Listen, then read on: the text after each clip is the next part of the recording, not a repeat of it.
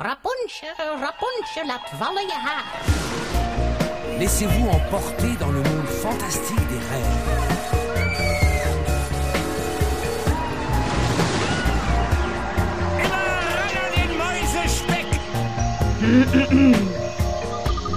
Het is weer ochtend in Pretparkland. Goedemorgen pretparkland en welkom bij je ochtendelijke pretpark podcast. Mijn naam is Erwin Taats en Tom van Lievering en ik zijn vanochtend in het Sprookjesbos van de Efteling.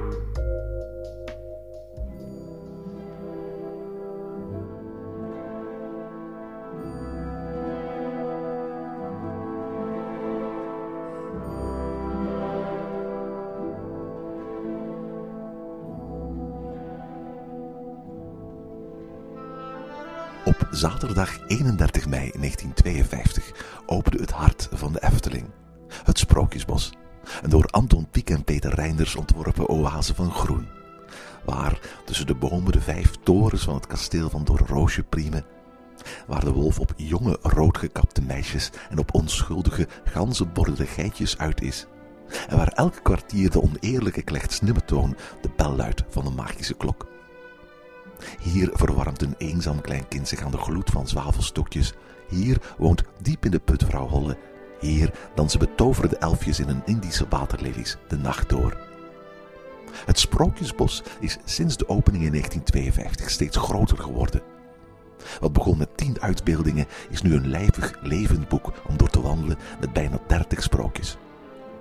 In Ochtend in Pretparkland trekken we regelmatig naar het Sprookjesbos om er telkens één van die sprookjes van dichterbij te bekijken. En vanochtend staan we stil bij de Trollenkoning, een sprookjesfiguur die we sinds 1988 vinden in het Sprookjesbos. Wie trollen denkt, die denkt wellicht aan de boeken van Tolkien of Harry Potter, of misschien zelfs aan het sprookje van de reisgenoot van Hans Christian Andersen. Over een jonge man die verliefd wordt op een prinses die in de ban is van een oude trollenkoning. Die trollenkoning geeft haar aardsmoeilijke raadsels, die prinsen die met haar willen trouwen op moeten kunnen lossen. Maar de troll is heimelijk verliefd op de prinses en de raadsels zijn zo moeilijk dat niemand ooit met haar kan trouwen. Nog ouder dan dit sprookje zijn de trollen uit de Germaanse en met name de Scandinavische mythologie, waar ze vaak reusachtige wezens zijn die verstenen in het zonlicht, het geluid van kerkklokken niet kunnen verdragen en daarom ver van de beschaving leven. Al bij al een schril contrast met de toekomstvoorspellende royalty-troll in de holleboom van Ton van de Ven in het Sprookjesbos, die al in 1974 voor het eerst op papier werd gezet en precies 25 jaar geleden aan de bezoekers werd onthuld. Goedemorgen Tom. En een heel goedemorgen Erwin. En, en wat, een, wat een heerlijke herfstachtige ochtend is het hier in de Efteling.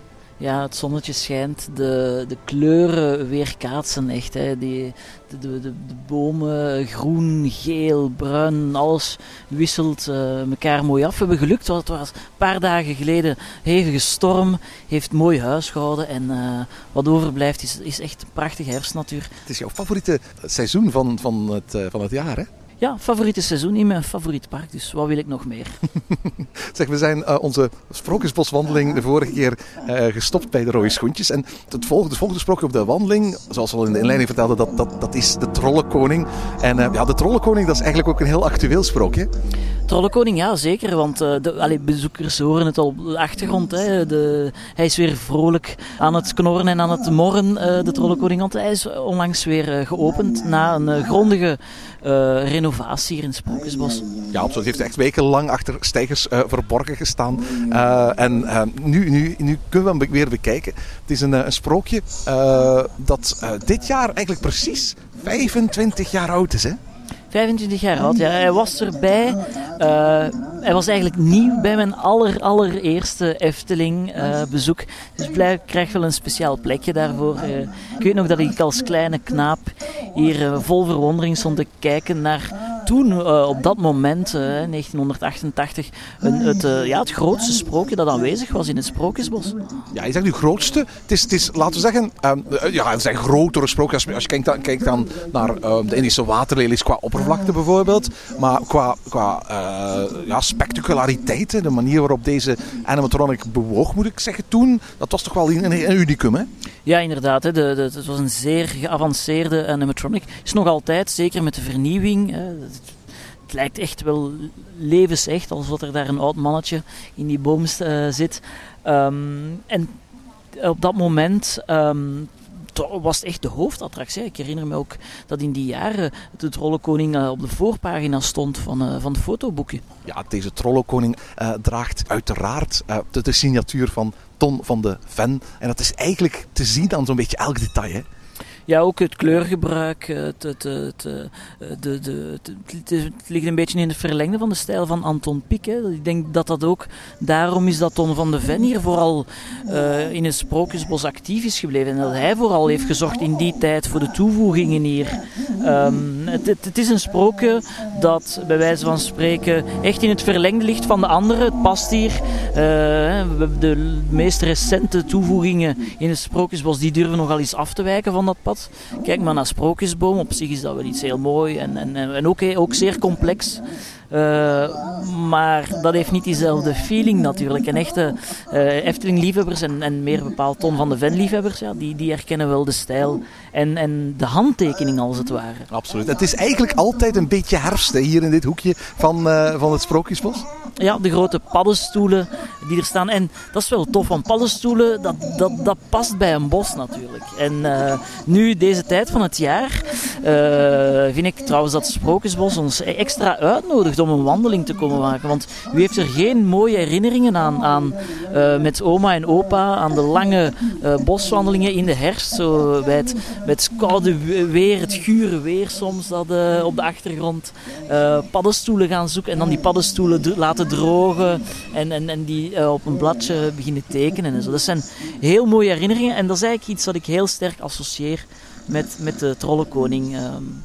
De Trollenkoning is ja, geen, geen traditioneel sprookje zoals we het kennen. Ik heb in de inleiding kort eventjes het sprookje van, van Hans Christian Andersen, dat een aantal jaren geleden nog zo mooi door het geluidhuis eh, geïnterpreteerd werd, eh, verteld. Maar je kunt moeilijk zeggen dat eh, het, het sprookje van de Trollenkoning zoals we het hier kennen eigenlijk een, een echt sprookje is. Het wordt ook niet gepresenteerd als een sprookje, het wordt gepresenteerd als een bewoner van het Sprookjesbos. Zoals je elders de vliegende draak hebt, zoals je, ja, we gaan het in een volgende podcast over hebben, de papegaai tegenkomt. Zoals je eigenlijk de kabouters ook in het kabouterdorp tegenkomt. En eigenlijk ook een beetje zoals je de sprookjesboom waar je het net al over hebt eh, had. Dit is een, een arme, uitgestorven, dode boom waarin die uh, trollenkoning zijn, zijn, zijn troon heeft geplaatst. Terwijl we ergens anders nog een, nog een levende boom hebben. Hè. Inderdaad, ik heb ook heel lang gedacht eigenlijk, allee, heel heel lang geleden toen ik nog een kleine jongen was, dat de trollenkoning de baas was van het, uh, van het sprookjesbos. Dat hij uh, ja, de baas was van alle andere sprookjesfiguren die hier in het sprookjesbos uh, wonen. Um, en, en hij straalt dat ook een beetje uit. Hij, hij, hij, hij straalt iets van, van power uit, van macht. Met de kroon op zijn hoofd, uh, de, de, de, toverstaf die hij vast heeft, um, zijn, zijn zekere autoriteit hè, die al knorrend, die hij al knorrend vooruitbrengt. Um, misschien dat ik het daarmee heb, uh, heb geassocieerd. Uh, maar een echt verhaal, nee, hè, buiten wartaal krijgen we momenteel niet veel meer van hem te horen. Natuurlijk. In beginjaren was het zo dat er, dat er enkel maar wat gemompel uitkwam, maar later hebben ze daar ook echte herkenbare uh, woorden tussen gestoken. De stem is trouwens die van de projectleider van het Trollenkoning-project van toen, hè? Ja, dat klopt, Erwin. Dat is van Peter van Ostade. Ja, een oude Efteling-medewerker. Oud Efteling-medewerker die aan het Lavelaar heeft gewerkt, Fata Morgana heeft gewerkt. Dus iemand die wel weet van hoe de Efteling-feeling in elkaar zit. Ja, absoluut. Ook verantwoordelijk voor, voor die typische sound van, van, van, van het Lavelaar. Want daar heeft hij ook de, de, de muziek voor, voor gecomponeerd. Wat mij altijd opgevallen is hoe, hoe menselijk deze um, animatronic eigenlijk wel niet is voor een troll. Ik bedoel, we hebben hier elders in de Efteling trollen zitten in het, in het Sompenwoud bij de, de Droomvlucht. Maar dat zijn echt ja, trollvormige wezens vol met knobbels en aardse kleuren. Dit is een oud kaboutermannetje, hè? Ja, maar die trollenverwijzing die komt misschien van uh, zijn, uh, zijn ruwe uh, afwerking. Hè. Je ziet, hij heeft, heeft, hij heeft ruwe handen, ruwe grote handen. Hele knokige gewrichten ook, hè? Ja, het, het lijken bijna klauwen. hij heeft ook knie, dikke knieën en, en zo heel ruw afgewerkt. Het is, het is een, een kloek mannetje, als, zoals ze zeggen. Het is echt iemand met, met heel veel spierkracht en, en dat boezemt toch een klein beetje angst in, denk ik, bij de kinderen. Heel tof is telkens als het programma begint, dan, uh, dan weer klinkt een, een, een, een, belgeluid. Iets wat we in dat andere Peter van Ostade project ook terugvinden in het Lavelaar, waar telkens die, die, die bel uit het uh, schooltje weer klinkt door dat hele Lavelaar. En zo gaan we nog wel een aantal parallellen terugvinden eigenlijk bij ehm, het Lavelaar. uiteindelijk, dit is een, was, een, was een ontzettend duur sprookje. Het is uiteindelijk maar een holle boom met een animatronic in, maar de volledige aanleg, en daar zal wellicht een groot deel van het geld naartoe gegaan zijn, kostte 1,2 miljoen euro. Uh, het is een samenwerking tussen de Efteling, ontwerper Ton van de Ven, projectleider Peter van Ostade enerzijds en een aantal bedrijven anderzijds. TNO, bekend van, van heel veel projecten die ze gedaan hebben, onder andere ook voor Disney. Hè? Ja, onder andere voor uh, Phantom Manor, uh, de bejubelde attractie, en Spitting Image.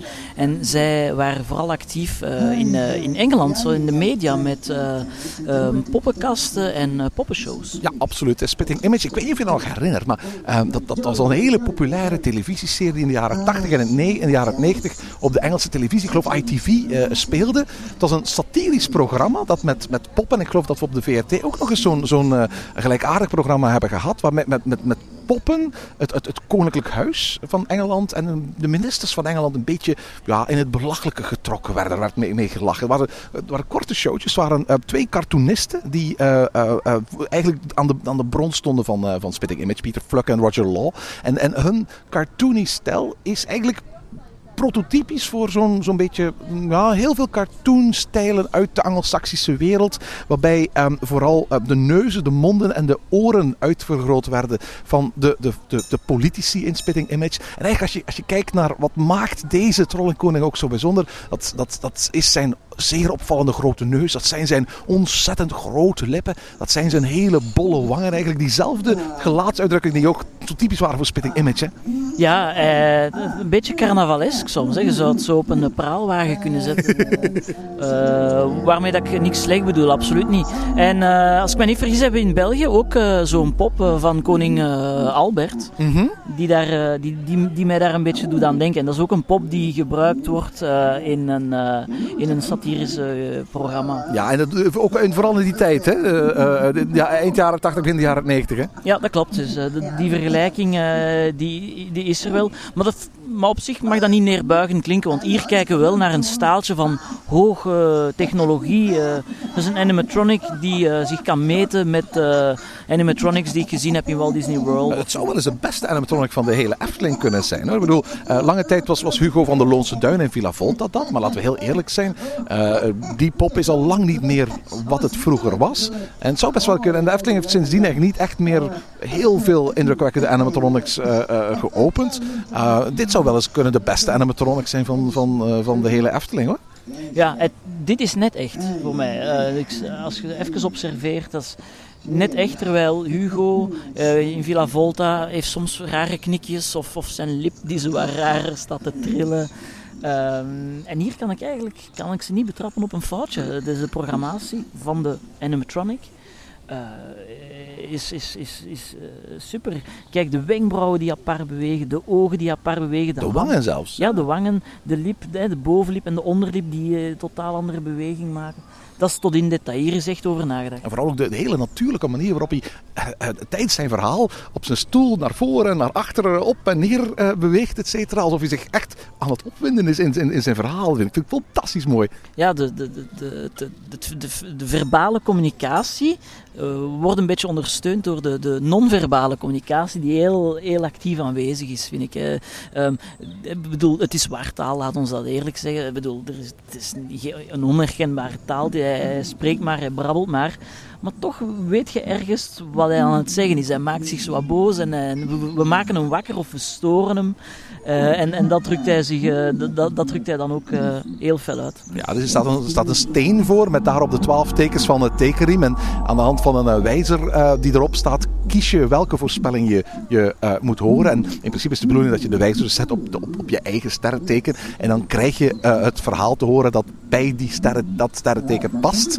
Ehm, maar het is niet zo dat hij twaalf verschillende sterrentekensverhaaltjes heeft. Hij heeft drie programma's. Een, een, een, een, eh, laten we zeggen, een blij programma, een, een verbaasd programma en een nou ja, wat negatief programma waar hij, waar hij wat in zit met de toekomst die hij voor jou, voor jou ziet. Hè.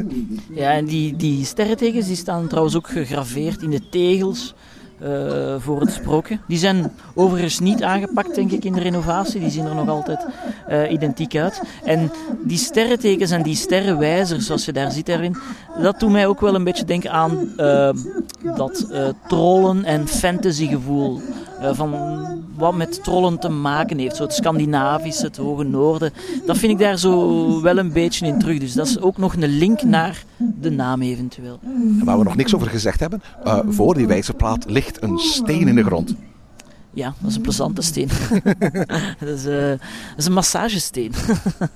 Ja, die, die steen die begint heel even te trillen. Eh, En je ziet het ook, als, als, als het druk is, vandaag een hele rustige dag, maar als het druk is, dan gaan, dan gaan massa's mensen zich op die ene vierkante meter zich proberen met één of twee voeten te, samen te persen om toch maar iets van dat, van dat getril te krijgen. hè. Want je krijgt dus ongeveer, ja, als het programma een kwart bezig is, een, een, een trilling door je hele lijf. Ik vind echt dat dat een, dat dat een, dat een, dat een bijzonder stevig effect is. Dat ik ook nog nooit ergens anders in pretparkland ben tegengekomen. ah, ik heb wel eh, de houten achtbaan in Movie Park.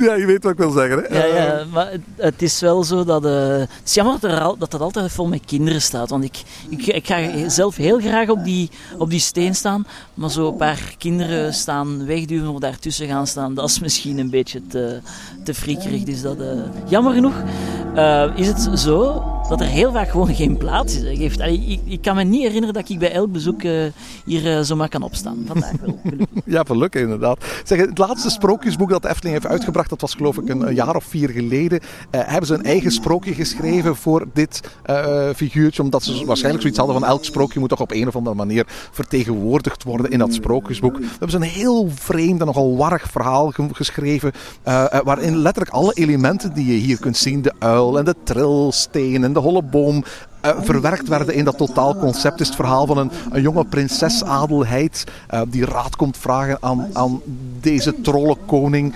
eh, of, of haar toekomstige echtgenoot eigenlijk wel een goede man zal zijn voor haar of niet.